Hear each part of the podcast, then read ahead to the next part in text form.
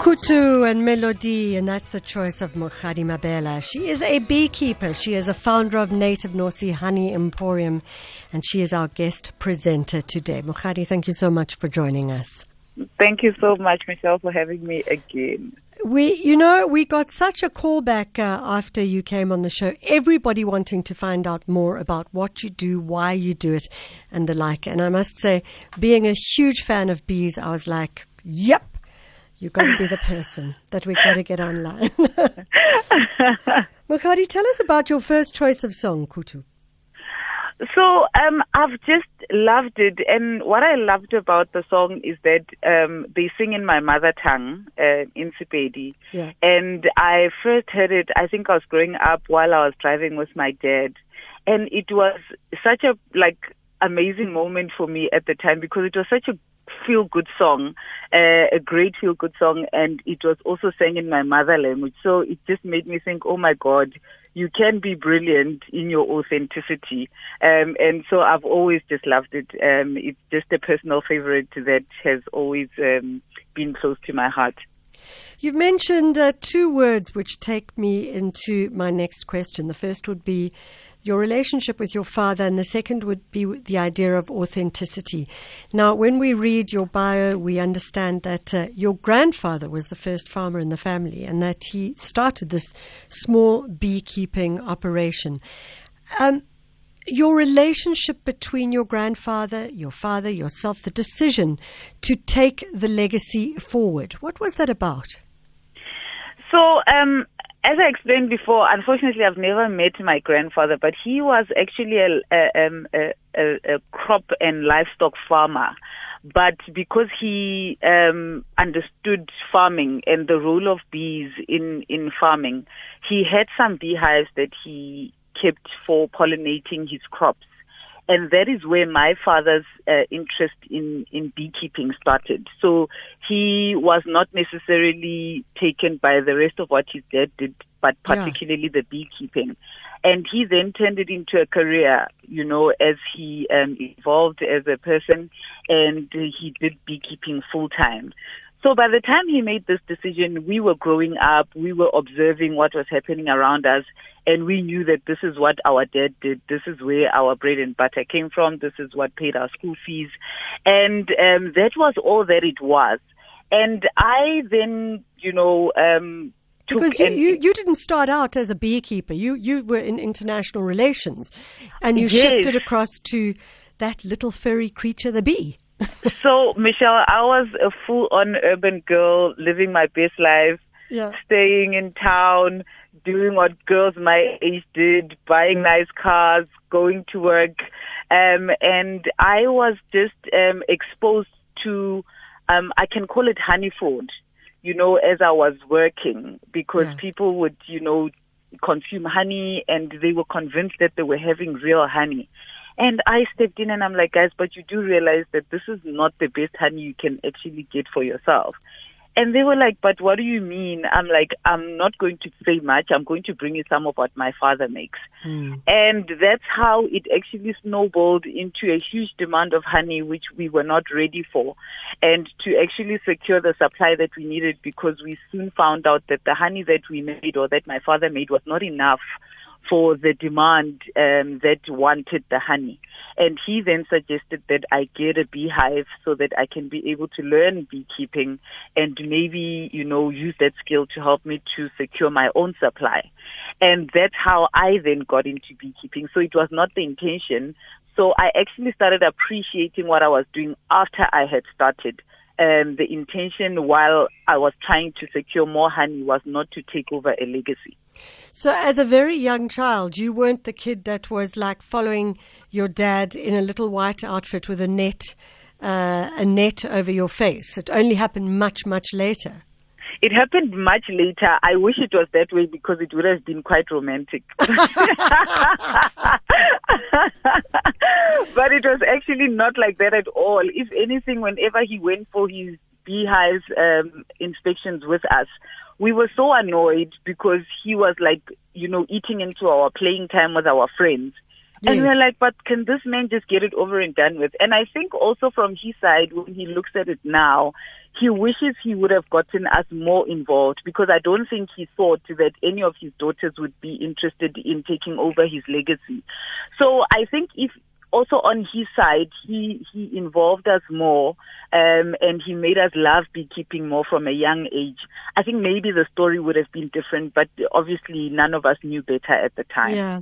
Mokgadi, you know, I mean, you are a, a hard headed uh, businesswoman as well. But when we talk about bees, we're talking about a community. We're talking about how bees operate as teams. We're talking about so many different things, and there's so many books that have been written about bees and how they operate in the world, so to speak. What is it about them that you find intriguing and interesting, obviously with regards to your business, but perhaps otherwise as well? So, bees are matriarchs. Um, that is the first thing that is most important or similar to myself and how they actually operate. They operate um, being led by a queen, and um, the queen has pheromones which keep the hive close or help the bees to identify their family, which is the swarm, and also their location, which is where the swarm will be. Um, and they take directives from from from the, the, the, the queen. So that is the first thing that I find uh, that resonates with me as a person, mm. um, and and and what I stand for. You know, um, the importance of of women in society and how their presence helps to actually keep communities together, keep families together, and help them to operate at their optimum levels.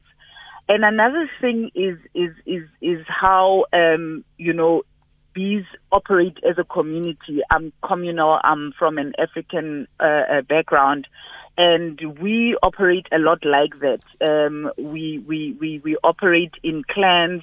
We operate in in very very close knit communities, um, and bees. That's how they actually optimally function. They they depend on each other. They use the the the the, the concept of of of ubuntu to be able to work. You need another bee to be able to, you know, finish. So the one bee will collect the pollen, the other bee will be responsible for fanning it, the other one will be responsible for ensuring that it's fully kept, and the other one will be responsible for ensuring that no other bees or other pests will be able to enter a beehive. So no bee can function in isolation. They need each other. Um, and then also the last thing is how important the work that they do is um, is not just for themselves because uh, an average bee uh, dies in in about um, 60 days, sure. in 30 to 60 days, depending on the kind of bee it is. So whatever work they do is not for them, but for those who are to come. Hmm. Um, so I, I, I, I resonate with that a lot because it also talks about how my family did things, um, even though, you know, um, you, it was not always the, the intended plan, but we work now so that, you know, our families in future can be able to have a better life. And, and I think that's what sustainability talks about. And I, and I see that uh, the uh, Native Nosi honey team consists uh, of many of your family members as well. So they're all part of the game. Yes, um, well, they didn't have a choice because when the company started, we didn't have the capacity to hire people. So guess which ones were the first people that I could exploit. Yeah. But um, even then, um, I know my father is the main beekeeper, even for Native Nosi. Um, he is the, the, the, the head of operations, and he is the one who helps us a lot with the technical aspects of the operation because obviously he has more experience than any of us with regards to beekeeping. And then we have my sister, which helps a lot with the sales. Um, and she's, then there's she's my the husband. cheerleader. She's the cheerleader. yes, she's the cheerleader, and she's the one who makes sure that the honey gets sold. And then there's my husband, who shame I rape in, I rope in for everything that needs assistance in between. So if we have to go on a site visit at night, or we have to go move bees, or he has to help us to set up something, even because he's a professional developer. So even when we need to, you know, when we've got a new laptop and he has to set it up and like whatever needs to be done, he just has to fill in all the spaces. Um, and, but luckily now we've got employees which are permanently, um, uh, uh, uh employed by Native Nosi, and they have really then uh, helped to take off the load that was, you know, on my family uh, due to us starting and not having, you know, the means for paying the capacity that we needed. So, Mokgadi, you, you talked about um, moving the bees, and I'd like to come to that in a quick moment. But before we go there, I've just been reading something recently about bees being able to identify facial features. And they've been testing whether or not bees can do it. And it's a kind of uh, weird situation where it may not actually be the facial features, but it might be um, the honey that the bee gets out of the facial features, or whatever the case may be. Have you been uh, following any of that stuff? So yes, um, bees don't see like we see. Um, I don't know if you watch National Geographic or whatever. Sometimes when they look at um, the views of animals, pixelated. Um, yeah, it will be colors um, and it will be shapes and it will be sizes. Yeah. Um, and also, uh, if if if if those who are listening are not, uh, if you're looking through a microscope, and you are like seeing like what it's reflecting, it will normally be like um, a, a, a rainbow of a of a circle or something of that sort. And that's how bees identify everything. Um, and I think that is how then the relation between identifying features um, of bees will come in. Um, and they, they, that's how they identify flowers. That's how they identify location. Um, that is how they will identify a feature. So it could be a flower, it could be water, it could be, I don't know, a beehive. Um, they, they, they use magnetic fields, if I can say, to be yeah. able to identify features. Um, so it will be obviously specific to whatever it is that they're trying to identify. So there's never a case of uh, one of those little worker bees going, oh, there comes Mokgadi, our favorite human being, our favorite human bee. They might be saying as well. Mokgadi, you talked about moving bees. I know that you you don't, um, if I'm not mistaken, you don't have um, beehives in your on your own place, but you have beehives on different farms. Is that correct? So that is correct. Um, um, we do not have a farm. Uh, we recently got our own, you know, shop. But outside of that, we really depend on a community of farmers yeah. who are growing different crops uh, at different seasons so that our bees can be placed on their farms to be able to have food and nectar and pollen that can assist them to one, to live, and two, to make honey. Um, and so where moving bees come in is that at different seasons, um, say the one spot where they are has run out of food. So say the avocado um, is out of season, the flowering yeah. of avocados is out of season. We then have to identify another farm hmm. which has food and which has water where we can move the bees so that they can be there for another three to four months until that crop is out of season. Um, and then we move it for that, for them to, to, to continue to have food. And we also move it for pollination. We don't only use the beehives to make honey.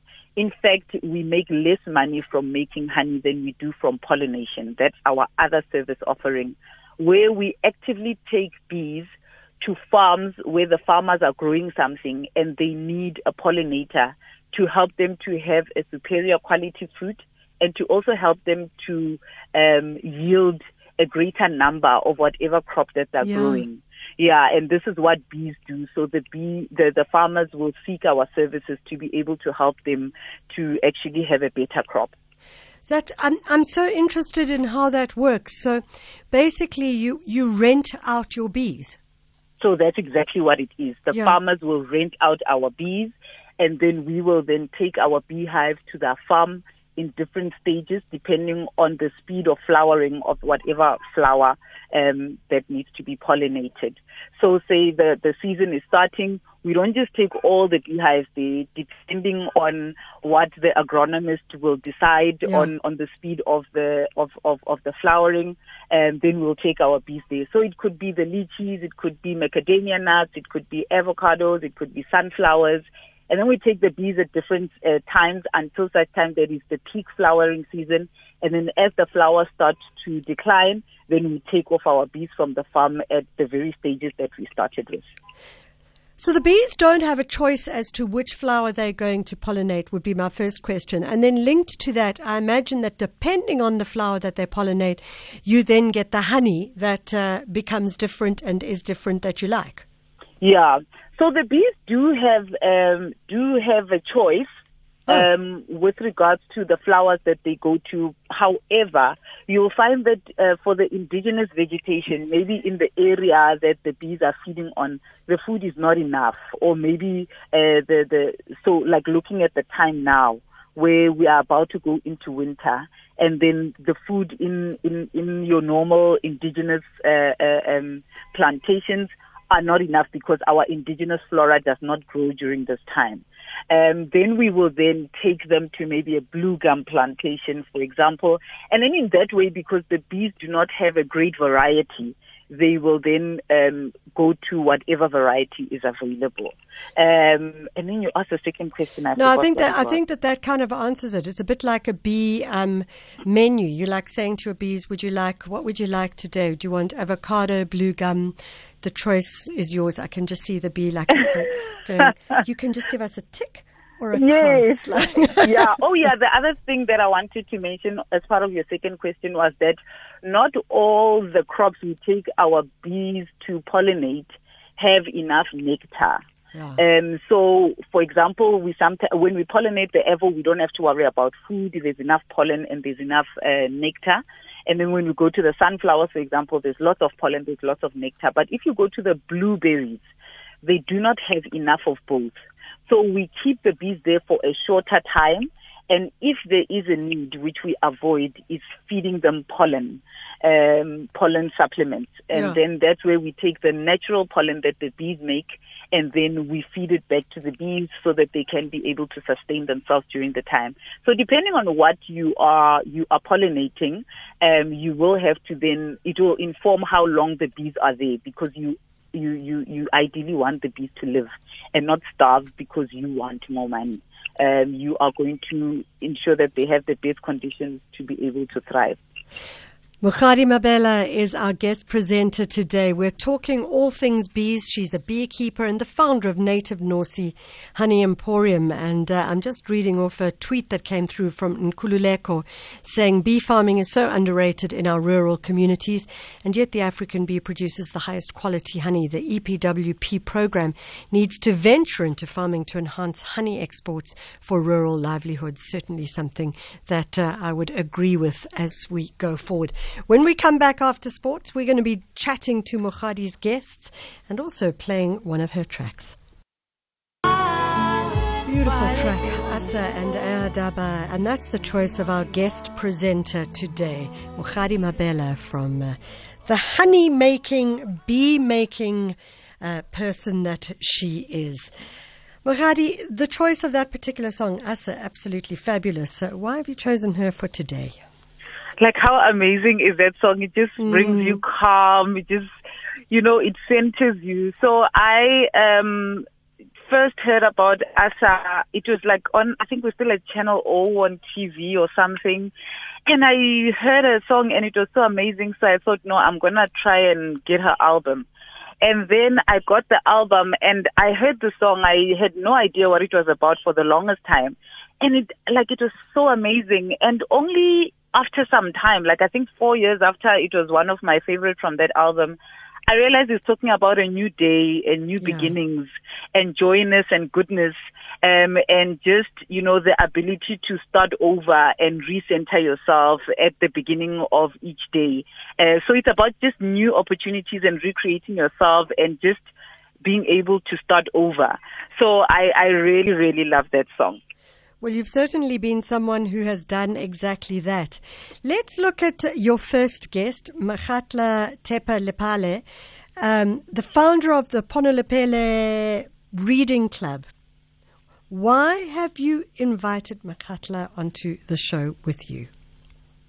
I I absolutely love Makgatla because she is um, she has every reason not to do what she's doing and yet against all odds he continues to do it because there's a greater purpose. Um, she stays in a rural village which is about 30 minutes outside of Polokwane and um, there obviously you know our rural communities are disadvantaged. They don't have amenities and she could have been just another citizen from the village, but yet she chose to, you know, start a reading club to mm. improve the literacy in, in that community and also to keep kids busy and away from the street. She is a mother, she is a wife, you know, so it's not as if she does not have her hands full. Um, but she really just decided, you know, to start this amazing venture of hers, which is making such a great impact. And I thought, you know, she mirrors so much of, of me in herself. And I decided she has to has to be my guest for the day. Makgatla, you have to have to be the guest for today. Thank you so much for joining us. Thank you for having me. Perhaps you could uh, describe to our listeners what you do with uh, the not for profit organization, the Ponelopele Reading Club. You focus on all sorts of different projects for um, kids in the Botlokwa village. Tell us about that. Uh, Ponelopele Reading Club and Library is a literary organization that was founded in 2015. So basically, what we do we are promoting literacy. We are promoting reading and writing so that uh, the children can develop the love of books at an early age because uh, when we started, we started as only six children from the neighborhood and uh, we started in a home garage. Hmm. then when the number grew, we realized that we need to expand now. And after we received an overwhelming support from donation of books and many other things, we realized that no, man, we need a library. And at that time, we didn't have resources. So my husband bought me a shack and a tin shack for that matter. So the tin shack became our library. So what we do, we're focusing on reading, writing, poetry, drama. Children also play, play um, educational games like uh, chess. They also play, uh, Scrabble, and many other games that uh, promote their, you know, stimulate their minds. So, but now, fortunately, we've got a, a building structure that serves as our library. So, Makgatla, how many kids are you servicing right now? We are having 60 children in our library. Yeah, every single day. Uh, because of COVID, we no longer have them on every single day. So yeah. they come on weekends, and I do have a, a retired uh, lady who assists me with the children, Mrs. Machaka. Yeah. She assists me with the children. And oh, I forgot to greet Mokgadi. Hi, Mokgadi. so I, I, want to ask both of you. I mean, what's quite clear is that both of you um, are extremely experienced with the idea of starting something from scratch. So, Makgatla, you, you've started the not for profit uh, reading club from scratch. Uh, Mokgadi, you started your business, uh, your native Nosi, from scratch. What were some of the learnings that you had to um, really engage with as you did that? Makgatla, I'll start with you. You know, when you are armed with uh, passion and dedication and a strong support system, you just realize that nothing is impossible because one of the things that I learned is that I don't have to have much expectation from society, from you know, government, from business people to come running to support my initiative because it's a good initiative. I just had to learn hard way that um, when you do something, you must do it because you love it, not because yeah. you are expecting people to come flocking to your initiative to support you and all these kind of things. Because when we started, uh, it was really a rough journey because you've got a lot of children, you don't have where you can accommodate them, and then you knock in government departments, you knock in business people, you know, and then you expect these people because what you're doing, you are promoting literacy to children. You are not only building children in Botlokwa, but you are contributing to society at large. But when you don't receive the support that you expect, you don't give up and say that, you know, people don't care about what I'm doing, but you move on because you've got a strong support system in a form of your family, in a form of your friends, yeah. you know, your close uh, squad. They, they, they keep telling you that, you know what, continue to do this thing because you're not doing it for anyone else, but it's because it's your passion.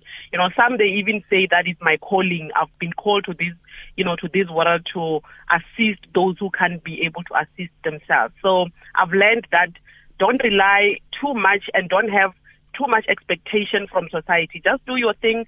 Uh, you will fall along the way, but it doesn't mean that you have to stop and say that, you know, I'm giving up. Uh, it has been six years since we started Ponelopele and we haven't received, you know, um, enough support from government, but we have not, uh, you know, said that we can't continue, we can't move on. And we have been running the organization so well without much resources. Sure. Uh, passion, Mokgadi, is that the driving force for you? That too, but I just want to latch on something that my guest said. Um, you know, nobody is going to take that time to stop and look at an idea of somebody who's sitting in a corner. Hmm. Everybody is going to be interested in a moving vehicle. So, like Makgatla was saying, um, you know, she started with nothing. But because she continued, uh, that's where her interest came from. I don't know if you're aware that she was part of the Mail and Guardian Top 200 for last year. Yep. Um, and she would not have received those accolades if she sat in her corner and said, I've got a reading idea, but nobody wants to support me. The donations she has received and the support that she has received are because she started something. And that is exactly Native Nosi's story. You know, I started, nobody is a beekeeper of my, of, of like, who looks like me. Um, you know, I beekeepers are not young, they're not black, they're not females. Um, and I had every reason not to do it. Um, and if I had sat there with my idea, nothing was going to come out of it. But because I started something, people started coming through, um, and that's how my business grew. And that's where I find myself today. That I see that a lot of stuff that I learned and a lot of stuff that I achieved was because I decided to get up and start something. Um, and as I was going, that's how Native Nosi's success came about. You know, you've both mentioned something which is truly entrepreneurial, and I don't want to highlight it again, but I am going to highlight it again because I think it's so critical is that anybody can have an idea and the idea can be great.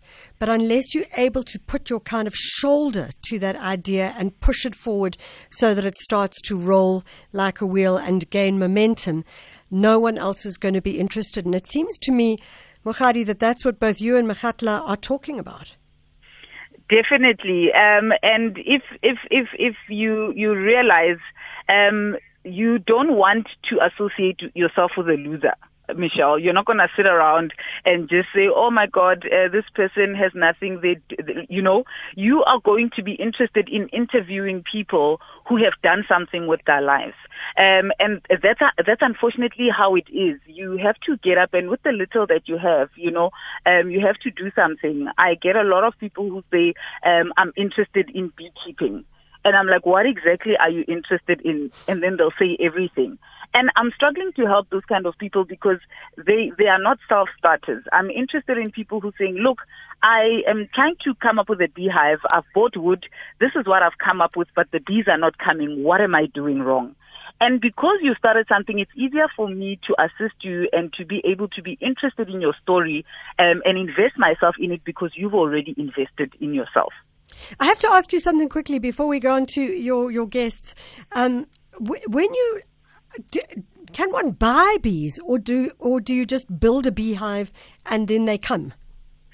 So you have to build a beehive with wood, and then you um, have to uh, put a, an, an, attractant. So with beehives, we normally treat them in Waxall, and then we um, also then put some beeswax inside or we put on an element like uh, grassroot, um, what is it, lemongrass oil, ah. because lemongrass oil smells like the pheromone of the queen bee. So you must use a natural attractant that will be able to come to the beehive, um, it, it, that will assist the bees to actually locate the beehive. But then bees like their own thing, so sometimes you can do that and they can just choose to go into a roof cavity instead of your beehive. So it's all about luck, but you do what you can on your side to ensure that you've created a conducive environment that the bees will prioritize over any other habitat. So, ladies, all I can say is if you want to be the queen bee, lemongrass oil, just rub it on your wrists and see how lucky you get. Makgatla, I'm going to stay with bees. Um, one of the things that you teach your kids, um, or you offer your kids, is the spelling bee, which I've always maybe because I love bees, but I've always loved the idea of the spelling bee. That how did they how do they get into it? How do they love it? How do you even work with them on that? Um, it's it's an incredible journey because I remember two years back uh, we were invited in spelling bee competition in Dendron, Mokgadi. Yeah. So it was uh, it was an we went there as a, an organization. We were the only organization because participants were schools. So we just took our chance. I remember at that time we were not really into spelling bee, but when the invitation came, because we are always ready for a challenge, I gathered the kids and I said, kids, we've got an invitation to go to a spelling bee competition. we've never done this, but we want to go there and do our thing. And we practiced, I think we did not even receive the words that they are going to use there. So we just practiced using our own words. So when we go to the competition, you know, the kids, they did so well that I was amazed at the fact that they were only an organization. They were not wearing a school uniform like other kids and they did not receive words prior the competition. But the manner in which they carried themselves, you yes. could see that these are young leaders, like, and they did exceptionally well in that competition. That I realized that I'm not only raising literary giants, but I'm also raising leaders, responsible citizens who are ready for any challenge. So since that competition, we have incorporated uh, spelling bee as part of our activities at Ponelopele. I and it has it. been an incredible journey. Makgatla, if people want to get hold of you and support uh, your uh, Ponelopele Reading Club in Botlokwa Village, how do they do so? Uh, people can go to our Facebook page. It's called Ponelopele Reading Club and Library. Like our page, slide into our page DM because we are always ready to, you know, receive their inboxes. And they can also uh, communicate with me on my Facebook as Makgatla Thepa-Lephale on Facebook. And also there's a lady I'm working with who is Malatelo Ramalaza. They can also inbox her on Facebook, but they can also send me an email on makgatla at gmail.com. They can also call me on 073 565 1890 an excellent project to support. Makgatla Thepa-Lephale, that number 073 If you are in the area, maybe you're not even in the area, that's the way to go. Your next guest, Mokgadi, is uh, someone whose product you actually sell on your website, but you also sell in your store as well. It is uh, none other than the House of Indiza. It's an indigenous tea brand. Kgaladi Thema-Sethoga is on the line. Tell us about your second guest briefly. So um, I absolutely love her. When I was starting with uh, beekeeping and I had a dream of having a small little shop um, tea was obviously a no-brainer. You have honey with tea. And I always thought that I would start a tea brand and that tea would be, you know, consumed together with my honey. And I was very adamant in my tea being indigenous and my tea celebrating the medicinal properties of what nature offers us as Africans and also how we grew up using teas and herbs to actually ail certain conditions um, and lifestyle conditions. And when I met Kgaladi, she was doing exactly what I dreamed of, but hers was much more amplified than what I had thought was possible. She was breaking barriers and she was breaking new ground in this tea industry and not just doing it, but also celebrating indigenous uh, uh, uh, uh herbs and crops. and I, I, I, I spoke to her and we got together and I told her that, look, I really need you to, you know, have your teas in my shop because, um, I can't do what you have already done. So let's work together. You know, you can bring your teas there and I will then sell it as part of my honey offering because her product truly is excellent. And we saw great success, especially with COVID and how her teas were actually helping people to be able to steam and to be able to drink, uh, because these are teas we grew up. These are teas which our grandmothers gave to when we were sick. Um, and she has done that amazingly well. And I thought, you know, as one of my suppliers and as somebody whose story I truly, truly resonate with and really appreciate, um, she could um, easily fit into the segment of being a guest of Native Northern. Kgaladi, we're very short on time, so I'm going to jump right in and I'm going to ask you to maybe tell us a little bit about uh, the indigenous plants that uh, you use to create the teas of House of Indiza. Thank you, Michelle. Thank you, Mokgadi. Mokgadi is truly our ambassador. We really love her. And our teas love her raw honey. So I'm Kgaladi Thema. I'm a bioscientist by profession. Um, I worked with a big research company, the CSIR, for 12 years. I'm their buzzer holder. And um, while I was there, we were working on indigenous knowledge and value adding into indigenous knowledge. Um, I started with Sutherlandia tea, a very bitter tea, but an excellent tea. Um, and when I saw that the market um, loves um, the Sutherlandia yeah. tea, I then added more. And just before COVID, I had Artemisia afra, uh, Lippia javanica, eucalyptus tea, and that just took my business to a greater height, another level that I did not even foresee. So, so working with the CSIR and I mean, and, and focusing on uh, indigenous teas, we have so many different brands in the South Africa, don't we? We do, we do. And um, we're looking at the disadvantaged communities with their knowledge. You know, they have a wealth of knowledge. They've been consuming these teas. They have ethnomedicinal benefits, and they know that. They know yeah. what each tea does. But seeing now making rural economy thrive with this indigenous knowledge, it's really a step forward because that's what we want to do. Research must lead to commercialization, and that will liberate the or, or will generate economic benefit for the rural people, which is what we want to see. Kgaladi, you're mentioning something that um, one of our listeners tweeted about as well, and it's related to what um, does.